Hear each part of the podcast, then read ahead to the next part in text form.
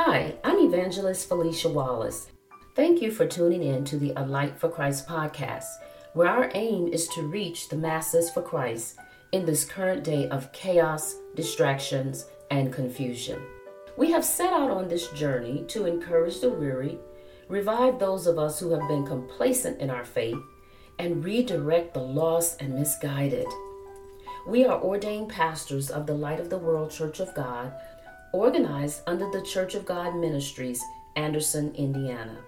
We hope you will consider supporting our ministry by visiting our website at alightforchrist.com or from the links provided on our podcast episodes. Again, thank you for listening. Thank you for your prayers and support. God bless you. Why can't we celebrate and be happy when we see the move of God in the lives of others? Especially when those who have been lost in sin find their way back home. In this episode, Pastor Melvin gives insight into the other son who did not want to be a part of any celebration for his prodigal brother. So take a moment to take a listen and be blessed. Today's scripture reading comes from the book of St. Luke, chapter 15, verses 25 through 32. Meanwhile, the older son was in the field. When he came near the house, he heard music and dancing. So he called one of his servants and asked him what was going on. Your brother has come, he replied, and your father has killed the fattened calf because he has him back safe and sound. The older brother became angry and refused to go in. So his father went out and pleaded with him. But he answered his father, Look, all these years I've been slaving for you and never disobeyed your orders. Yet you never gave me even a young goat so I could celebrate with my friends. But when this son of yours, who has squandered your property with prostitutes, come home, you kill the fattened calf for him. My son, the father said, you are always with me, and everything I have is yours. But we had to celebrate and be glad because this brother of yours was dead and is alive again. He was lost and is found. The title of this word today is Are You the Other Son? As I begin this sermon, I would like to begin it with a question Why can't people be happy for other people when God moves in their lives? And why wouldn't you want to be a part of it with the understanding that all this is for the glorification of God to bring others to Christ? You know, the three principles uh, of the people identified in this parable as we go into the third part of this parable and the last, but as we review this, the younger son, the lost son, represent the Gentiles who were invited into uh, the kingdom of God. The Father, of course, represents Jesus, the long suffering, the patient, and the loving, and the giving, and the forgiving one. And this older son represents the Pharisees, those who cannot understand why the Gentiles and why Jesus is inviting the Gentiles into the kingdom of God. But let us go into the scripture right now. And we see that while the celebration was going on, the other son was in the field fulfilling his commitments in the routine, dependable, habitual, and dedicated way as he always did. He seemed to be very much aware of what was going on in the field, but was surprised and confused of hearing music and dancing upon returning to the house. So he had to inquire the servant who had a better pulse of what was going on concerning the activities in the house. But anyway, the servant told him of his brother's return. See, God was working in the house of redemption, something that everyone should have been excited and blessed about. But the father's joy, relief, and excitement of having his son back safe and sound didn't go over very well with the older son, and he was very angry at the point of making his second mistake, and that is shutting himself out of the celebration of the move of God. We all should be able to imagine and believe that this son knew that his brother would one day return home. He knew what he was doing and knew it couldn't last. He may have even formed ideas and visions in his mind of what his brother's return would be like. An angry father asking what happened to the inheritance. How could you do this? But it didn't happen that way, and he was angry and he wouldn't go in the house. So the father came out once again with great patience, long suffering, and self control in regards to one of his sons, pleading for him to celebrate with them. Now, you know, uh, it was then that we see how the other son sinned against heaven and against his father. Now, this one was doing that. And how did he sin, Pastor? Well, first of all, let's look at the disrespectful tone in his voice. Look, man, that's no way to speak to your father. That's the first thing. With the disrespect and the disdain, you don't disrespect your elders, you don't disrespect your father.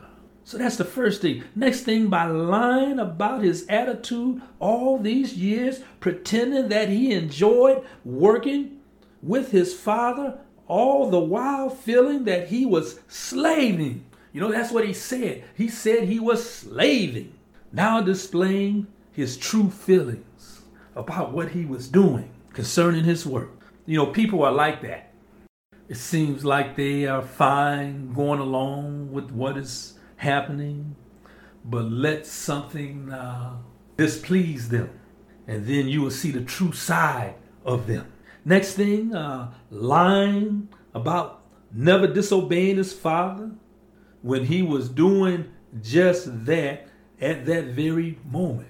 He told his father, I never disobeyed you. Well, what did he think he was doing at that point?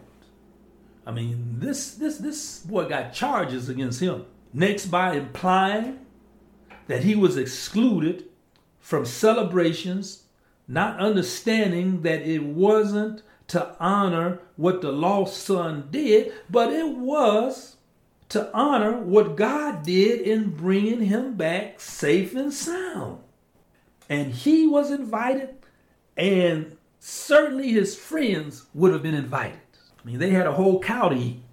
And finally, by, and perhaps this is the worst thing here, finally implying evil associations between the father and son in the sinful and wasteful actions of the younger son and him being rewarded for it. That's how that older son felt. He got to the point and he got so high and mighty that he started accusing his father of wrongdoing by condoning the actions of this son and not just condoning the actions but also rewarding him for it.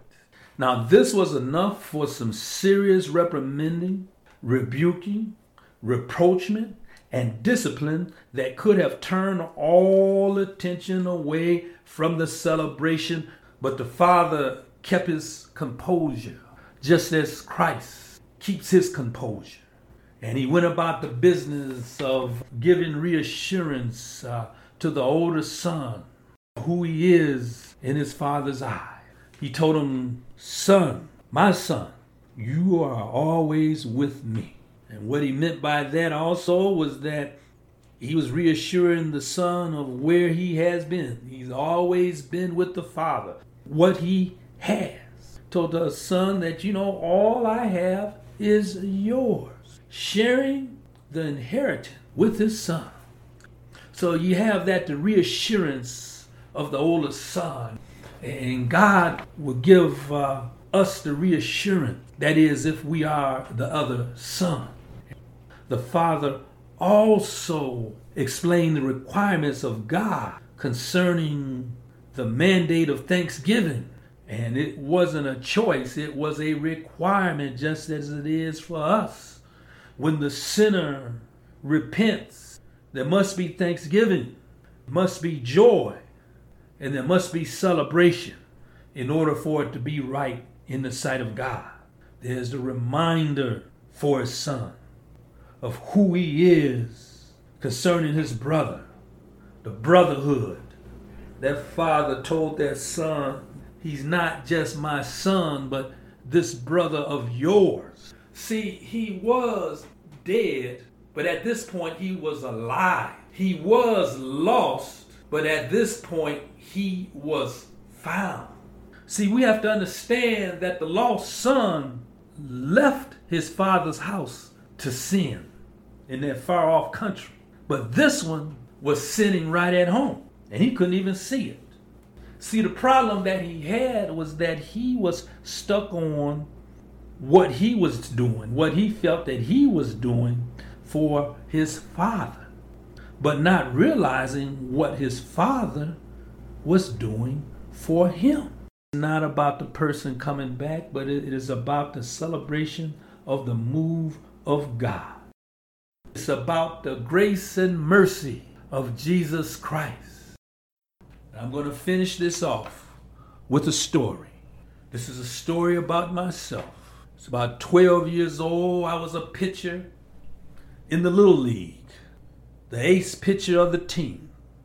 And we were playing a game and we were up by one run, and it was in the last inning, and the home team was up to bat. The bases were loaded and no one was out. We were up by one run. One mistake, we would lose the game. So they called me in to be the relief pitcher to get the team out of the situation that we were in. I've done this before and I was good at pitching at this time. So I come out fully expecting to do what I've always been doing what I always did to get the batters out and to win the game. So I came out confident in my skills. My head was fat in being boastful of myself.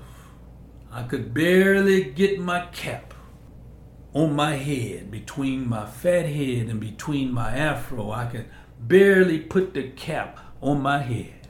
I go out with a toothpick in my mouth because I wanted to be in style as I finish this game and win the game for my team.